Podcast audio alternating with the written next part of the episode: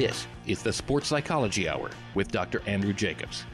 I cannot express the gratitude what my son came and visited you. Dr. Jacobs has been in practice for 40 years as a sports psychologist.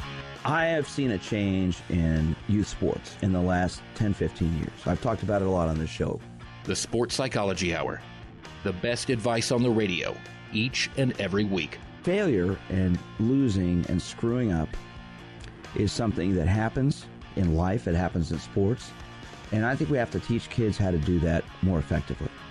This is where sports talk gets real. That word playing, it's gone from our society in a lot of ways with kids. And now here's your host, Dr. Andrew Jacobs.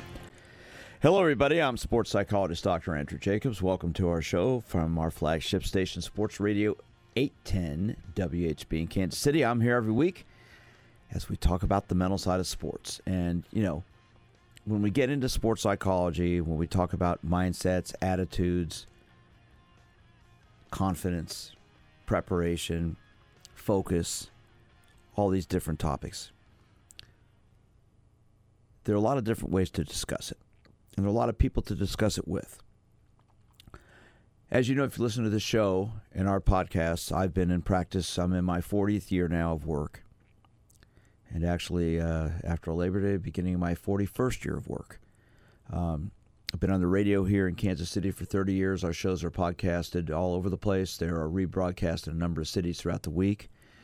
And I love doing this show every week because we talk about you. We talk about what goes on in your head, how you can focus, how you can perform, how does your mind affect what you do.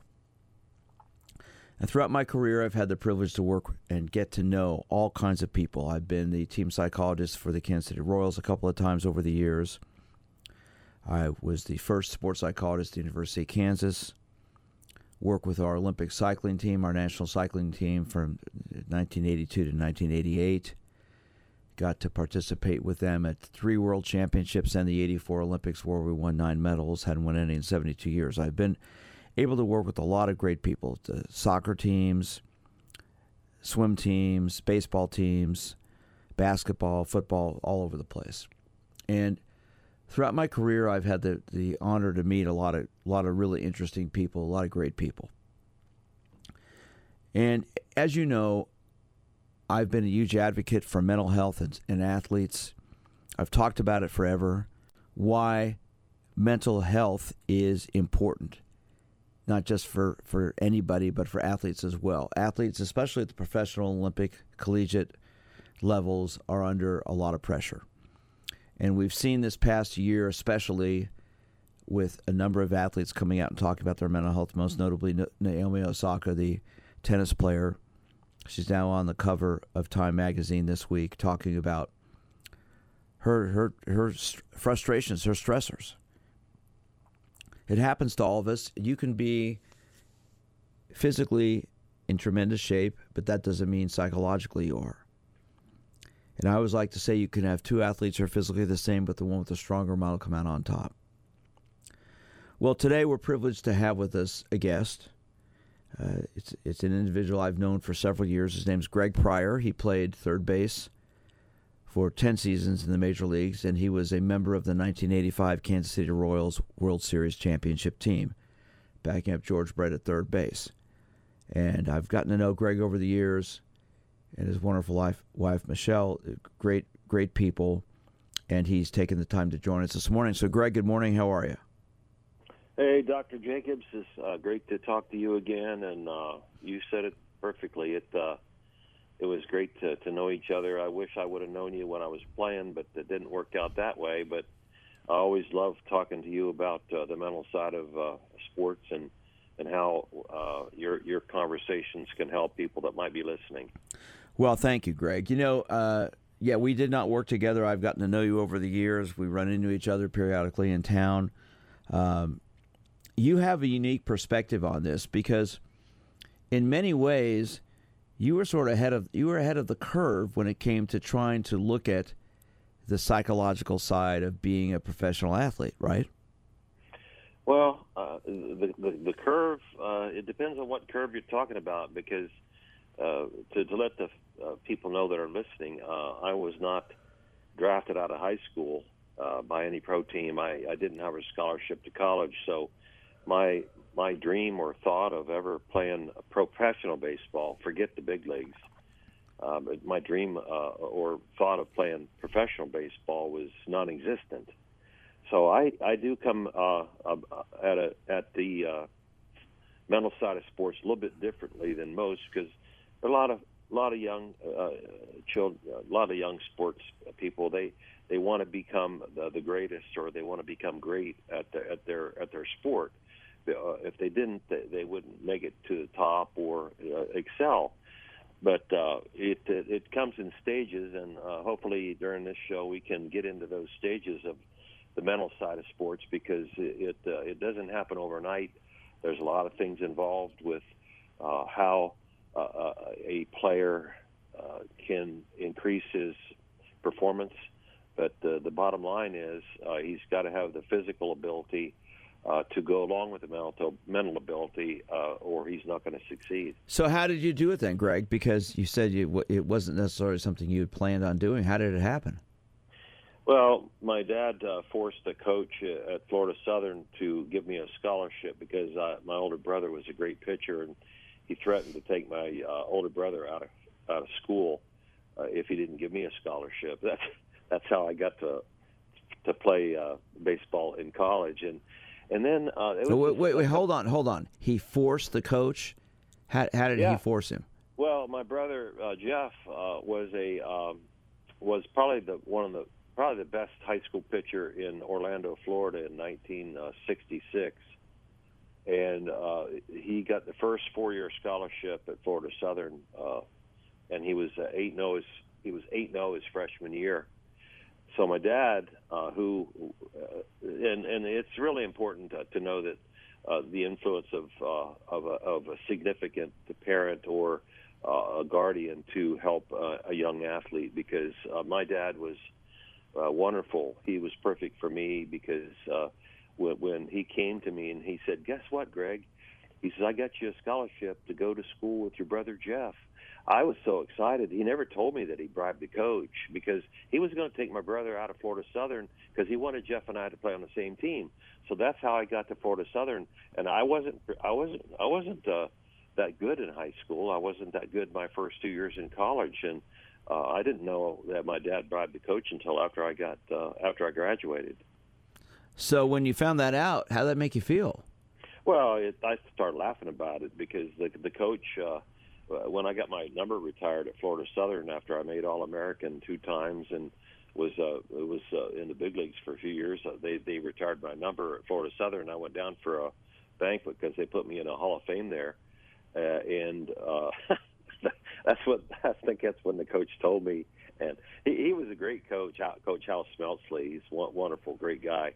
Uh, and and he he came up to me. He said, "You know, Greg, I never I never wanted you." He said, "Your dad forced me to take you." so I, I laughed at it at the time because, you know, you, the, the the great thing about sports is uh, you can't uh, you can't open up somebody's brain and see what's ticking in there. You can't and they, they talk about heart, but it's really uh, the confidence in, in the brain and how uh, people, uh, young athletes, learn how to deal with adversity is uh, what makes uh, them uh, excel, no matter what level it is. Uh, it it comes down to uh, you know that that drive inside inside that brain to pers- pursue. Uh, even uh, through uh, much adversity, so it, it, it worked out in college, but uh, that was the easy part, uh, Andy. And I'll call you Andy because I don't want to call you Dr. Jacobs the whole show. Uh, the, the the easy part was uh, getting uh, to be a professional baseball player. The tough part was uh, learning how to play on a professional level, mentally and physically. Well, when we come uh, back, we come back from this commercial break, this first break, Greg. We're going to get into that. I want to talk about the combination of both those things. I'm sports psychologist Dr. Andrew Jacobs. My guest this morning is Greg Pryor, former major league professional baseball player, World Series champion in 1985. We're talking about his life and how he made it, how he did it. I'm sports psychologist Dr. Andrew Jacobs. This is the Sports Psychology Hour. This is the Sports Psychology Hour.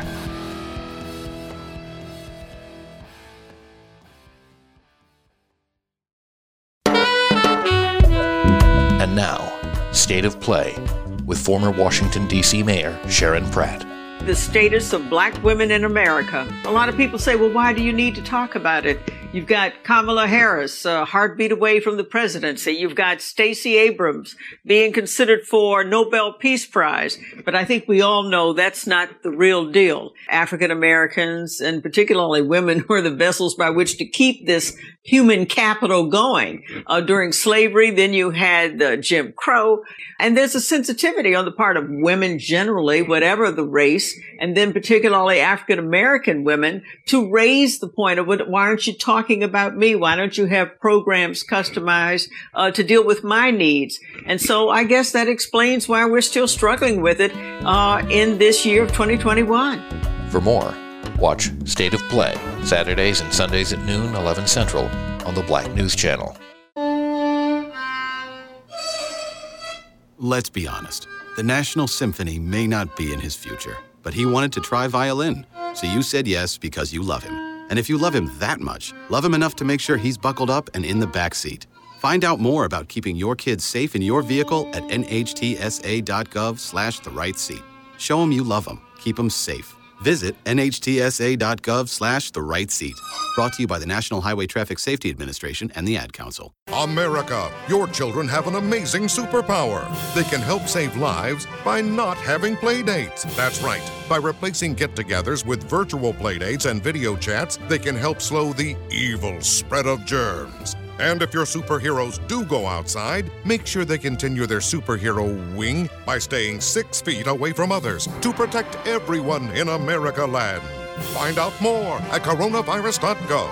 A message from the CDC and the Ad Council. Hey, Dad, how do airplanes fly? What's in this box? Can I touch this? Where does sand come from? Is this tree good for climbing?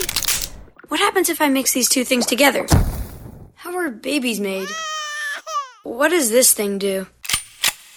Kids are curious about everything, including guns. Talking to them about gun safety in your home is a good first step, but you can do more. Always keep your guns locked, unloaded, and stored separately from ammunition. Storing your guns securely is the best way to prevent family fire, including unintentional shootings.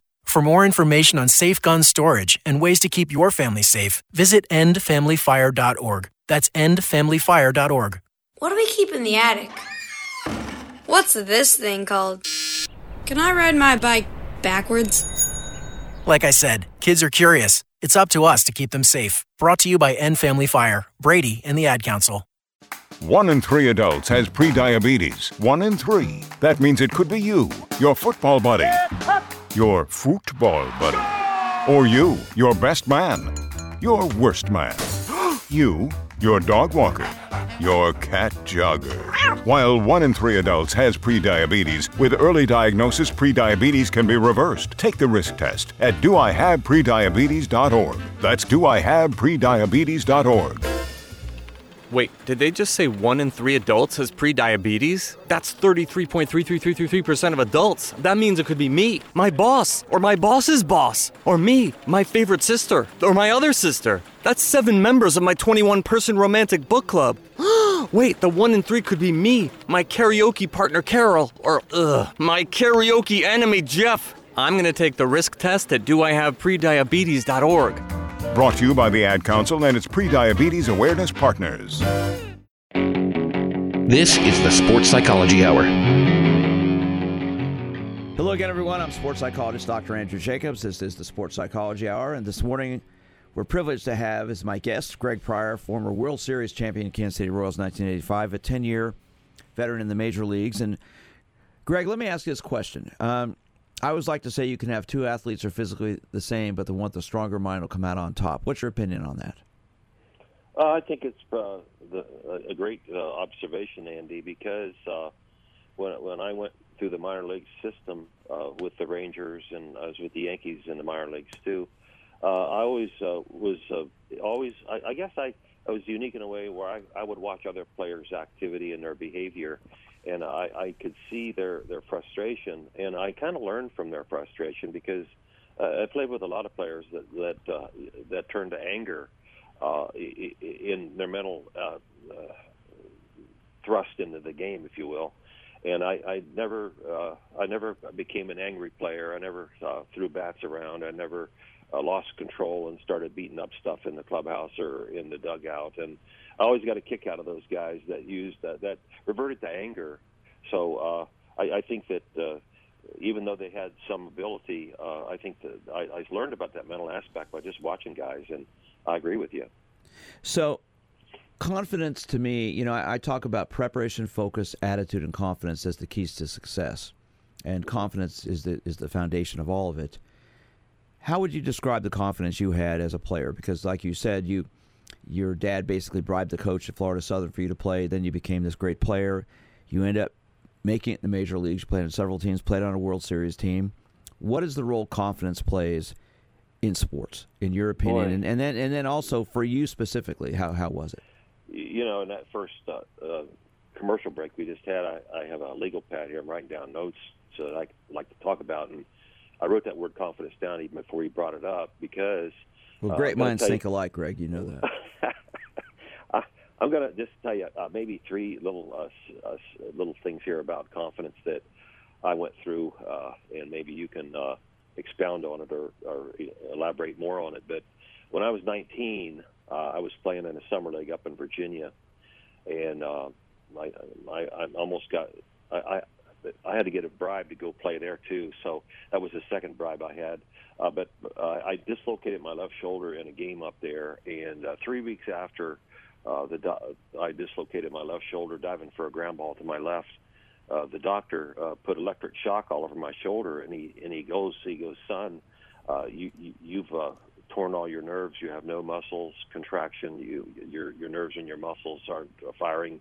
He says you'll have to put your arm in a sling the rest of your life because you you you don't have any feeling in your shoulder, do you? I said no, I can't feel anything. So uh, that's uh, you know you talk about confidence. Uh, that that really uh, shattered uh, any confidence that I had because here I was uh, looking at a life without the use of my left arm at, at age 19, and uh, back then there were no cell phones. I couldn't call my dad who was in Florida. I, you know, it was almost like I had to deal with that myself. Well, I got past that one, and then uh, my first year as a professional, uh, I was playing in the New York Penn League. Wait, wait, wait, wait, hold on, yeah, hold on. This guy, this guy says, this guy says you're not, your arm's going to be in a sling permanently. Then what happened? How'd you get through that?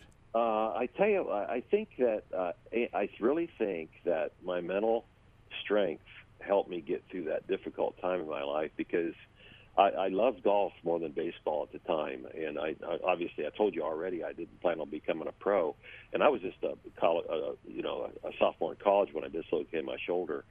So I think that uh, my desire to play golf uh, was was really a factor in in wanting me to get that shoulder healing so that these nerves would bend and I, I, I think that's part of it. I, I wish I could go back and go through that process. But I started what I started doing. I started trying to uh, walk up a wall with my fingers if I could. I, I, I tried to uh, lift my left arm up to brush my teeth left-handed. I started doing things left-handed, uh, it, whatever I could do, which wasn't much, because it had to heal. And uh, obviously, uh, in time, uh, uh, enough muscles sur- survived. I was told that I lost two muscles in my shoulder. But I, I found out, Andy, that the, the, the good muscles that I had could overcome the ones that died. Uh, because if you look at the back of my left shoulder in the back, you can see there's a there's space there for muscles, but there's none there. But, so I really had to cultivate not only uh, uh, uh these uh, uh, existing muscles to overcome the ones that died, but I also had to learn how to hit again, and I learned had to learn how to field again. So at age 19, uh, as I said, my confidence wasn't that high because I had to, I had to really uh, coordinate uh, or get my left uh, arm coordinated enough to be able to even uh, play catch again. But I, but I'm guessing you also got another medical opinion. Well, not really. You know, not really. I, I back in those days, uh, you know, you you just uh, you know, what are you going to do? You go in and you you ask the doctor uh, let's suppose I went to a second doctor and I said, look, uh, this one doctor said my left arm is not going to be able to use it, be used again. Can you check it and see if he's right or not? I don't think that people can look inside the body and and and do that kind of thing because uh, another thing that happened, I, I got hurt, my knee hurt in college playing volleyball, and uh, and I went into a doctor and he was going to take out the cartilage of my left knee. Uh, and I and, and I said, "What other choice do I have?" And he goes, "Well, you, I can put a cast on it for three weeks and see if it heals." Well, put the cast on because he, he was going to take car- cartilage out when it was the thing to do. And back in '68, uh, uh, you know, taking cartilage out was the way they did it. And uh, my my knee healed after three weeks. So uh, I've been very very fortunate uh, in overcoming injuries that could have been career ending even before I even started my career. So, uh, but but. Uh, I don't know if that answers your point there. Well, no, it does, and and l- let me let everybody know I'm I'm talking with Greg Pryor, former Major League Baseball player, World Series champion, Kansas City Royals, 1985, and Greg, let me ask you. So so confidence, you know, a, a lot of young people listen to this show. Confidence is one of these things that it, it's one of the hardest things to gain and one of the easiest things to lose. So how did you build yours? How did you develop your confidence? We're, you know, we're hearing, you know, you weren't expected to be as good as you became. So how'd you do it? Well, as I, I was starting to say there, my first uh, professional manager uh, after a game uh, in uh, rookie league in '71, uh, he, uh, between double headers, he looked at me in front of the whole team, and he said, uh, "Pryor, you can take your uniform off, and I don't care what you do." So my first professional manager basically fired me as a he fired me mentally, but he, he didn't fire me physically, but because you know I, I still dressed out. But uh, that that that was probably the lowest uh, confidence uh, level uh, that I had up at, up to that moment. And uh, so, how'd you how'd you deal with that? I mean, that, that's well, pretty demoralizing. It, it, I, I, yeah, I, I all I did was uh, I waited for some positive to happen because a lot of times in, in organized sports, uh, you you have to wait around for something positive to happen, whether it's a coach that that um, that pats you on the back, whether it's a teammate that says, uh, you know, you're really good. You, you get your confidence sometimes from uh, outside of your own brain, but the the confidence that you you have uh, has to be uh, cultivated inside uh, because uh, you have to go out and perform, and nobody can do it for you.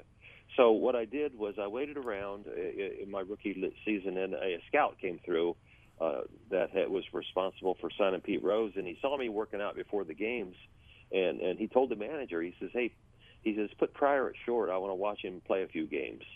So that guy, Tommy Thompson, was his name. He saw something in me that caused the manager to put me in. And when when a, when when you get in the game, nobody can control uh, what you swing at or how you feel. Nobody can control that, but uh, yourself as an individual player, even though you're and, on. And, and yeah, we need to go to our break, Greg. But I want to come back and continue this conversation. My guest today is Greg Pryor, World Series champion, Kansas City Royals, 1985. I'm sports psychologist Dr. Andrew Jacobs. This is the Sports Psychology Hour. This is the Sports Psychology Hour.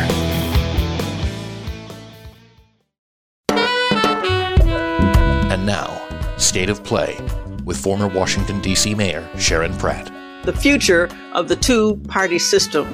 We have the Democrats who always have their challenges. It's a wide tent and therefore a challenging tent, but also the Republican Party that seems to be having really acute challenges. We've seen several of their U.S. senators say they're just not even going to seek reelection. And then we saw the insurrection on January 6th, where I think 147 of them still voted not to respect the electoral vote. It's a challenge when a party rejects Liz Cheney, a challenge when the party rejects their standard bearer, Mitt Romney.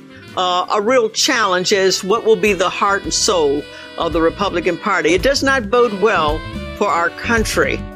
For more, watch State of Play Saturdays and Sundays at noon, 11 Central on the Black News Channel. America, your children have an amazing superpower. That's right. They can help save lives by simply washing their hands. Just 20 seconds of thorough hand washing after they've coughed or sneezed or been outside can help fight against the dastardly spread of germs. Armed with only soap and water and hands, your superhero can protect you, your family, and everyone out there in America land. Amazing! Find out more at coronavirus.gov. A message from the CDC and the Ad Council. Neil Armstrong waited 6 hours and 39 minutes to step onto the surface of the moon. Jackie Robinson waited 20 months to play his first game with the Brooklyn Dodgers. And even DiCaprio had to wait 22 years to win an Oscar. You can wait until your destination. Don't text and drive. Visit stoptextsstopwrecks.org. A message brought to you by the National Highway Traffic Safety Administration, Project Yellow Light, and the Ad Council. What I know about courage, I learned from my adoptive mom. She said sometimes you just gotta hold on and know we'll get through this. Mom, we are so high up. Hold my hand? no, you hold my hand. Here we go. Learn about adopting a teen from foster care. You can't imagine the reward. Visit adoptuskids.org to find out more. This message is brought to you by Adopt US Kids, the U.S. Department of Health and Human Services, and the Ad Council. Let's be honest. The National Symphony may not be in his future, but he wanted to try violin. So you said yes because you love him. And if you love him that much, love him enough to make sure he's buckled up and in the back seat. Find out more about keeping your kids safe in your vehicle at nhtsa.gov slash the right seat. Show them you love them. Keep them safe. Visit nhtsa.gov slash the right seat. Brought to you by the National Highway Traffic Safety Administration and the Ad Council. Hey, Dad, how do airplanes fly? What's in this box? Can I touch this? Where does sand come from? Is this tree good for climbing? What happens if I mix these two things together? How are babies made? What does this thing do?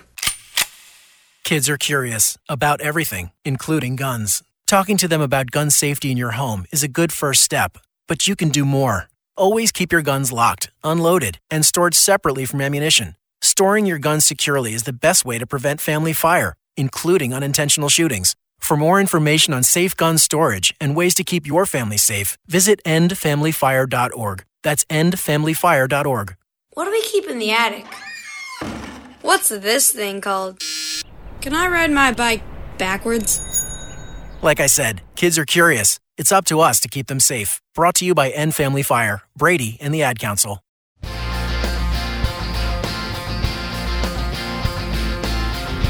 This is the Sports Psychology Hour. Hello again, everyone. I'm sports psychologist Dr. Andrew Jacobs. This is the Sports Psychology Hour from our flagship station, Sports Radio 810 WHB in Kansas City. I'm here every week, and my guest today is former Major League Baseball player Greg Pryor. We're having a great conversation about a lot of things, specifically about confidence lately. That's what we've been getting into here. And love for you to uh, call if you have a question or comment. Our number is 913 3810 810. No, Greg would love to talk to you. He's a very, very personable guy. I've gotten to know him over the years.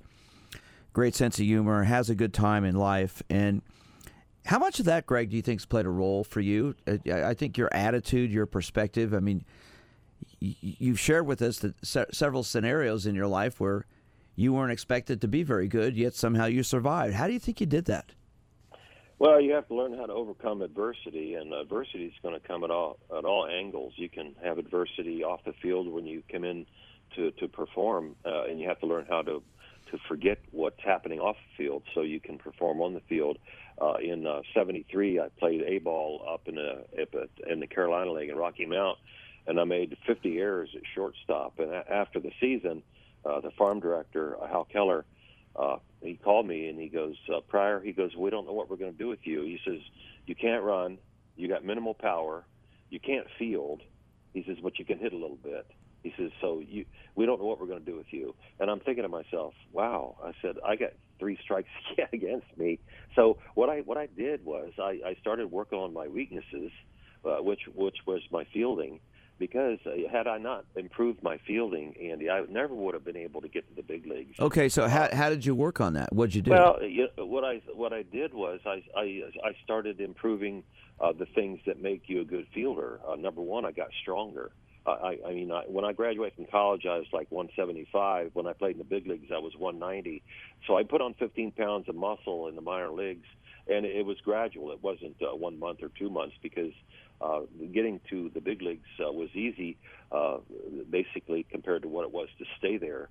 Because when you when you get there, you have to prove that you belong there, and that was the tough part. But I, I started improving my my feet quickness, uh, my arm strength. Uh, I got all my muscles stronger, and when when you have a, a stronger body and you can move your feet quicker in the infield, uh, you have a better chance uh, at catching baseballs. And I just I just worked at it. I, I guess you could say. Uh, uh, hard work uh, paid off, and that's basically what the bottom line was. But I had nobody around me telling me what to do. I mean, these young kids now they, they have a too they almost have too many people telling them what to do because you know uh, they get confused and. Uh, they they don't know which way to go. It's, but lu luckily for me, uh, I, I I was able to to do it mostly by myself in, in a certain way because nobody told me to go work out. Nobody told me to to to, to go do uh, squats and and run and and get stronger. I, I did that on my own. Okay, so what I'm picking up from you, Greg, is you know the, the term a self-made man.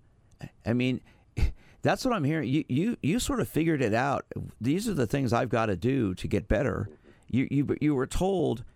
I mean, you've been told a bunch of times you're not going to do it. You're not going to make it. You're not good enough. Yet somehow you did. Why do Well, you think? What was what was that about?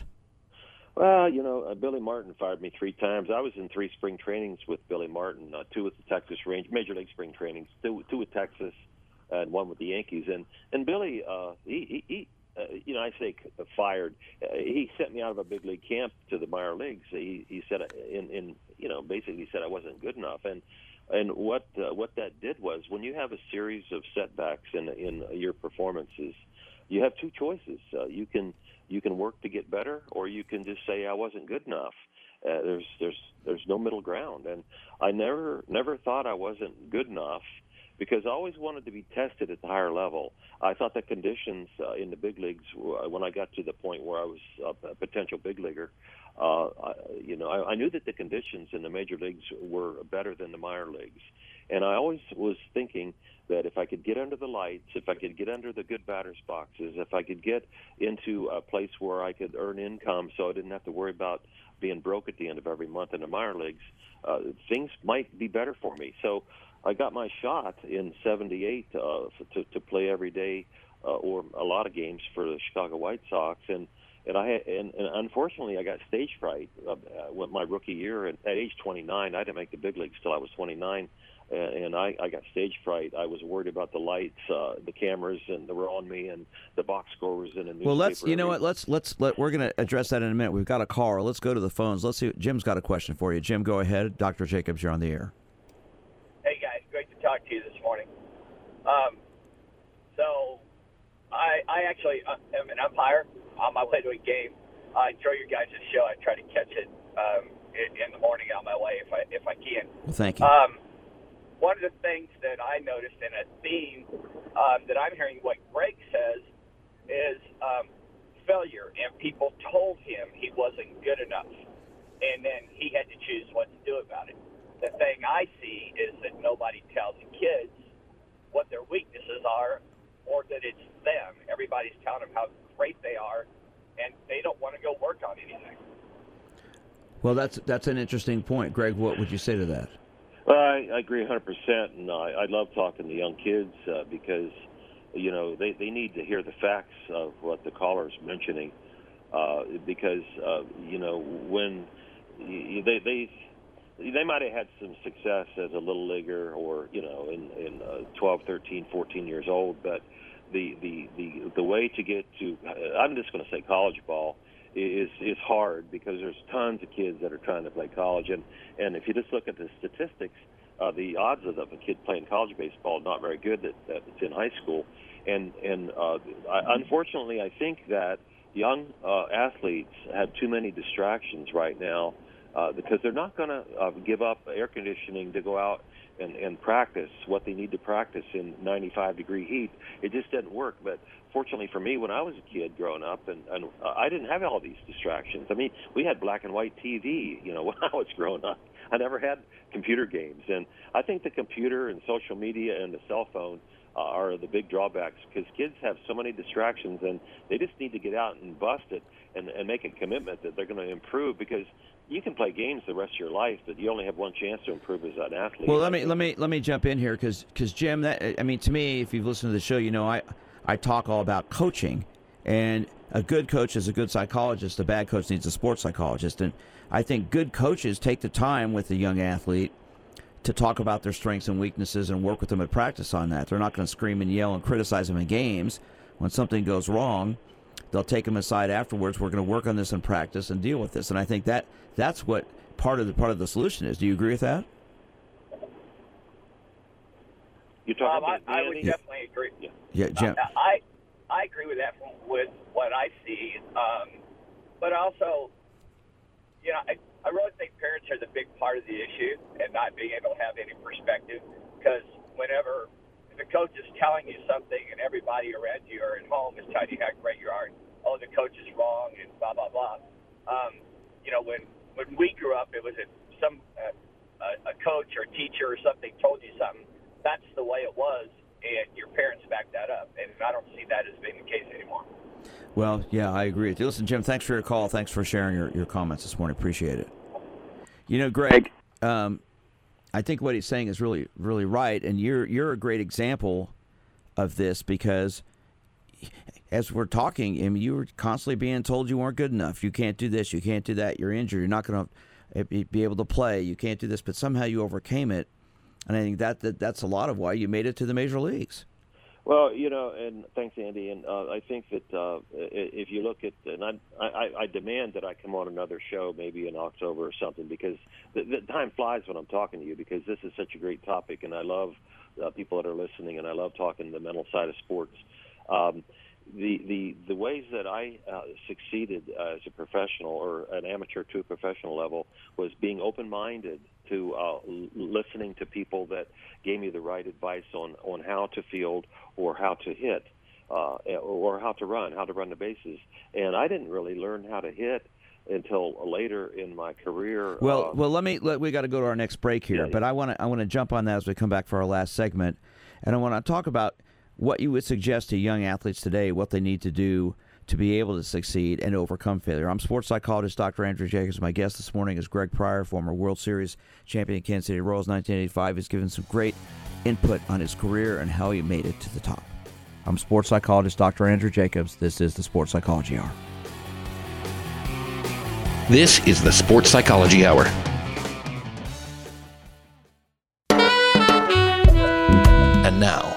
State of Play with former Washington, D.C. Mayor Sharon Pratt.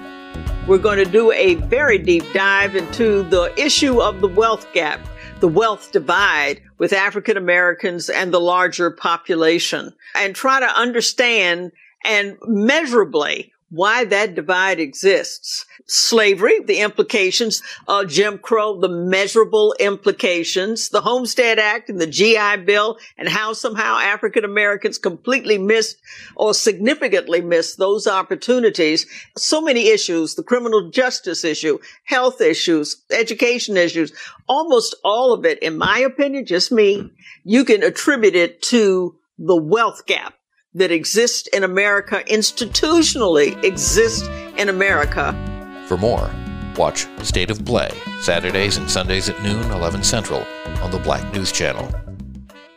Right now, our country feels divided, but there's a place where people are coming together. I gotta tell you, I was nervous to talk to someone so different than me. Me too, but I'm glad we are. Love Has No Labels and One Small Step are helping people with different political views, beliefs, and life experiences come together through conversation, and it feels good. Wow, your story is so. Uh, Interesting? yeah. When people actually sit down, talk, and listen to one another, they can break down boundaries and connect as human beings. At lovehasnolabels.com slash one small step, you can listen to amazing, life-changing conversations and find simple tools to start a conversation of your own. I know one thing this conversation gives me hope. It gives me a lot of hope too. Take a step toward bringing our country and your community together by having the courage to start a conversation at lovehasnolabels.com slash one small step. A message from StoryCorps, Love Has No Labels, and the Ad Council. If a natural disaster comes knocking, how prepared is your family? You can't just close the door on earthquakes, floods, or hurricanes and hope they go away. That's why it's important to make a plan now. Ready.gov/plan has the tools and tips you need to prepare your family for an emergency. So if disaster shows up at your doorstep, you'll be ready. Visit ready.gov/plan and make a plan today. Brought to you by FEMA and the Ad Council. What I know about courage, I learned from my adoptive mom. She said sometimes you just gotta hold on and know we'll get through this. Mom, we are so high up. Hold my hand. no, you hold my hand. Here we go. Learn about adopting a teen from foster care. You can't imagine the reward. Visit adoptuskids.org to find out more. This message is brought to you by Adopt US Kids, the U.S. Department of Health and Human Services, and the Ad Council. This is the Sports Psychology Hour. Well, again, everyone, I'm sports psychologist Dr. Andrew Jacobs. This is the Sports Psychology Hour. My guest this morning is former World Series champion. Well, not former, always a World Series champion. Greg Pryor, third baseman for the Kansas City Royals, 1985. He backed up the greatest third baseman, in my opinion, to play the game, George Brett, and I think you probably agree with me on that, Greg. You know, I got to know George in 1990 when I was the team psychologist for the Royals when he won his third batting title. You got to play behind him. What was it about somebody like that that stood out so differently? Because uh, he, he was definitely driven differently than other people. Well, I think he learned a lot from Charlie Lau early in his career, and he found a way uh, in which he uh, was confident in his swing, and and he adjusted his swing. I mean, when George broke in, uh, I think he had a lot different swing that he had in in his great years. So I think George was one of those guys that uh, worked his tail off uh, to a certain point to adjust his swing uh, to to get it where he wanted, and and he had he had some of the strongest legs in the world. Uh, you know, be, being a great hitter a lot of times comes with having a strong bottom half, uh, and his he, he had very uh, uh, small arms, uh, biceps at the top. So it, it just takes a knack for uh, somebody to have that that instinct to to swing or not swing uh, at a good pitch and pick the pitch out early enough. So uh, I was uh, it was an honor to to play with him, uh, be his teammate, and and uh, guy when I had to go in and play third base when he was injured, uh, it was uh, a, a very big test, and and uh, luckily. Uh, I was able to handle it for five years here in Kansas City. So let me let me ask you a question because I got to know him quite well in 1990 when he won his third batting title. I, I admire the man immensely and, and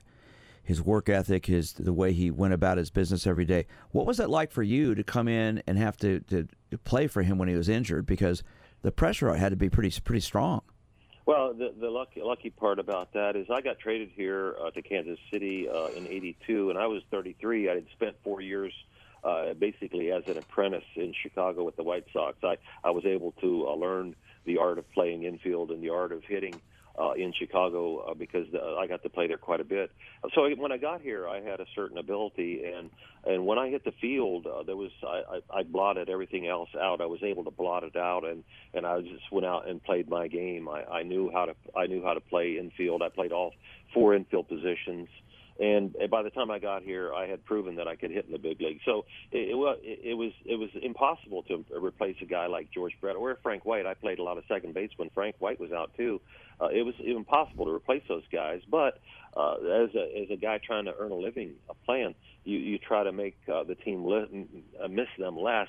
Uh, by your performance, uh, rather than try to replace them. Okay, so you you and I've talked about this many times before you went and saw a hypnotist at one point to help you. And you did that because why? Well, it was a referral from Eric Soderholm. He he was getting good results, and he was trying to, uh, you know, bird dog for this hypnotist in Minnesota. And Eric was just begging me, Greg, you need to go talk to Harvey. You need to talk to Harvey. So I went to Harvey, and when I found out Harvey Meisel was his name, right? Yeah, Har- Harvey Meisel.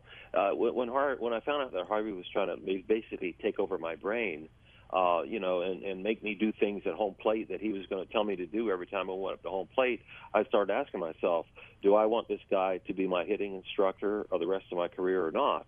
And I didn't because I think that uh, the the art of hitting in the big leagues has to be done internally. Uh, you know, all honor to uh, anybody that helps uh, anybody perform better, especially mentally. I think that there's a place uh, for what you do in, in every on every major league team. By the way, uh, I think that player has to. And the bottom line, they have to be able to to make these decisions themselves. And I really didn't want to to, to think about another human being when I went up to home plate, and that's why I didn't uh, keep on using him. Even though uh, he he was a very accomplished hypnotist, I really didn't think that I needed him at the time. And uh, who knows, I might be in a Hall of Fame of it if I used him. But at that time in my life, I, I just didn't feel like having another person mess with my brain when I was hitting. Well, you've been a, a big proponent of what I do. I know we've talked about this many times. Um, there are a lot of people that don't want sports psychologists around because they're threatened by them. Um, you know, I, I think a sports psychologist has a role on a team, and it's an important component of that because I always like to say you can have two athletes, as I said earlier, who are physically the same. The one with the stronger mind will come out on top. You, you're a big proponent of the mental aspect. Why? Why do you believe in that so much? Uh, because I think players can uh, slip into a zone where they can't really figure things out on their own. Uh, it, it's kind of like uh, when I played, we didn't have film, and I wish I would we would have had film to watch after the game, so I could go in and see why I missed a certain pitch, how I swung at it, uh, and and also I, I think that it's always good to have somebody that that is there to give you uh, try to help you have a little bit more mental confidence and that's why I think that uh, what you've done in your career, obviously, you've proven that you can help athletes. And if if players know that there's somebody around that can help somebody mentally, which is uh, you know what all players try to do, they try to stay strong mentally. Uh, somebody that's a professional like you uh, should be there be, because you know just in case. It's not like you're walking up to every locker before the game saying, "Okay, here's what you need to do." You know, you, you know, you wouldn't have had your jobs in all all these years in sports unless you knew how to talk to athletes, and that's what athletes need. Well, I, I, I agree with you, as you know, on that. Now, let, let, let me ask you three definitions, and then my producer Blake's got a question for you. Okay. Okay. Um, what's your definition of winning? Uh, winning, obviously, as a team is, uh, you know, score more points or runs or baskets or whatever you want to call it, uh, more than the other team. But but but winning uh, in in uh, an individual individual uh, sense uh, on a team is doing your job so that you help the team at the end of the game. You can help the t- uh, know that you were part of a, of uh, that winning uh, score at the end of the game. What did you do to to add to the value of the win? Uh, or what did you do to add to the, detriment uh, of a of a loss? Did, were you a cause of it? So, uh, winning to me, uh, when I, when I made errors in the big leagues, I asked myself, did, did it cost any runs? And when you want to, uh, you know, uh, think about winning, you, you want to make sure that you can uh, make the plays when it counts. Uh, in the big leagues, uh, every, everybody can make plays when it doesn't count, but can you make them when they count? And can you help the team win at the end of the game? Okay, what's losing mean? Uh, losing is uh, uh, that's a that's a good one.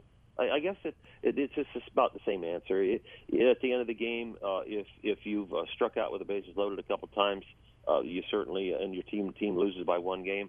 Uh, you, you you can you can look in the mirror and say, well, that, that's a that, that's a losing thing. And there's a lot of times I would go out after games uh, and I was over four and we lost, and and people wanted my autograph. I'm thinking, why would they want my autograph after I played after the way I played? So it's kind of a, a mental thing. You, you have to get past that losing attitude uh, because the the next game's the next day, and you don't have any time to think about it. Okay, real quick, confidence. What's that mean to you? Uh, confidence uh, is uh, something that you get internally, uh, even though uh, sometimes you uh, get encouragement from other people. Uh, that that can help you get that confidence, but you, you have to earn the confidence. You have to deserve the confidence that you feel. Because I was around a lot of players that had a little uh, ego problem, and, and they really didn't deserve an ego because they weren't that good. Uh, so you know, and then uh, confidence comes from knowing that you did the job and uh, to, to help the, to help the team win, uh, and and you can handle it because. Uh, you know, an ego, which we haven't talked about too much, is a big part uh, of whether uh, a player is going to get better or not. Uh, because if you stay humble and and you you, you keep uh, trying to improve, uh, you're going to have a better chance to do that because uh, the ego can really really hurt an athlete. Okay, Blake's Blake's got to ask you. uh, We've just got a couple minutes left, Greg. Blake, go ahead. He's got a question for you. So, Greg, uh, Blake here. We actually met um, when I was about 13 years old back in, I would say, probably 2010. And um, we actually met in a warehouse out in Lenexa. I believe it was Smart Warehousing. And I had the honor and privilege of you actually allowing me to hold your World Series ring. And uh, first time I'd ever seen a World Series ring blew me away. But we had a uh, miscommunication on the exchange back, and I dropped your World Series ring in a warehouse on concrete floor. I, I think it it rolled under a a uh, forklift, and I've always and forever felt devastated about the moment I met Greg Pryor and dropped his World Series ring. You- You still owe me the bill for getting that ring fixed. by the way. yeah, I, w- I've always meant to ask you what was the damage to it.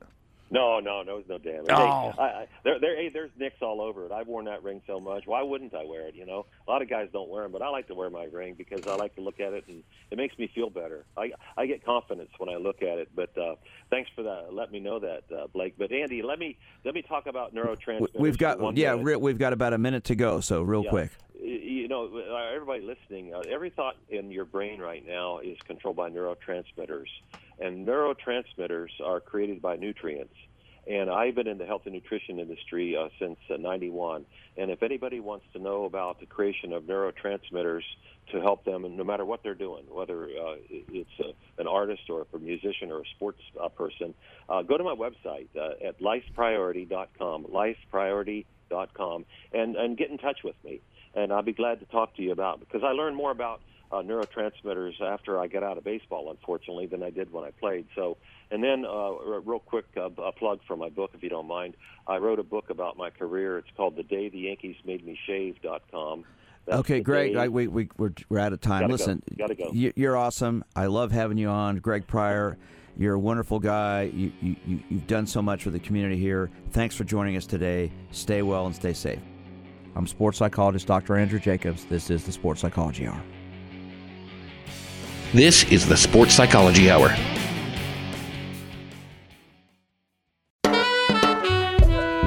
And now, State of Play with former Washington, D.C. Mayor Sharon Pratt. Our topic today the future of policing in America.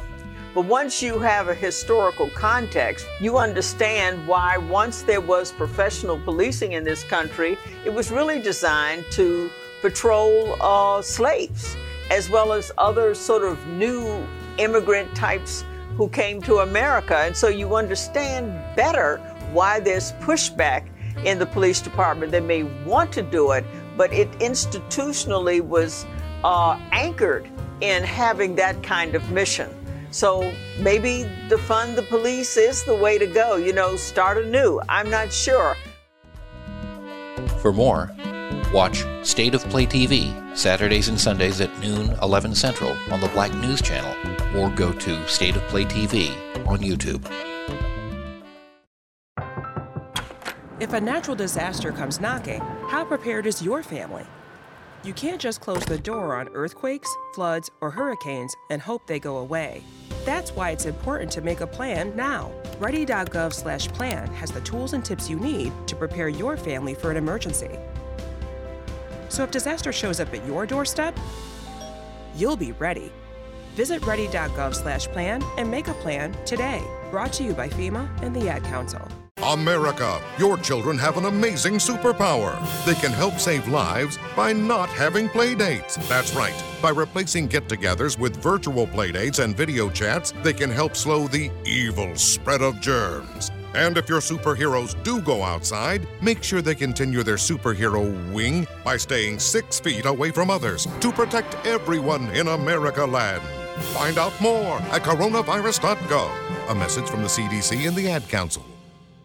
One in three adults has prediabetes. One in three. That means it could be you, your football buddy, your football buddy, or you, your best man, your worst man, you, your dog walker, your cat jogger. While one in three adults has prediabetes, with early diagnosis, prediabetes can be reversed. Take the risk test at doihaveprediabetes.org. That's doihaveprediabetes.org.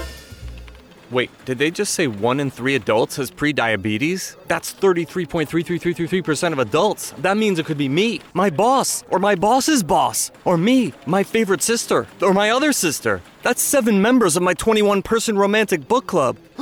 Wait, the one in three could be me, my karaoke partner Carol, or ugh, my karaoke enemy Jeff. I'm gonna take the risk test at doihaveprediabetes.org. Brought to you by the Ad Council and its pre diabetes Awareness Partners.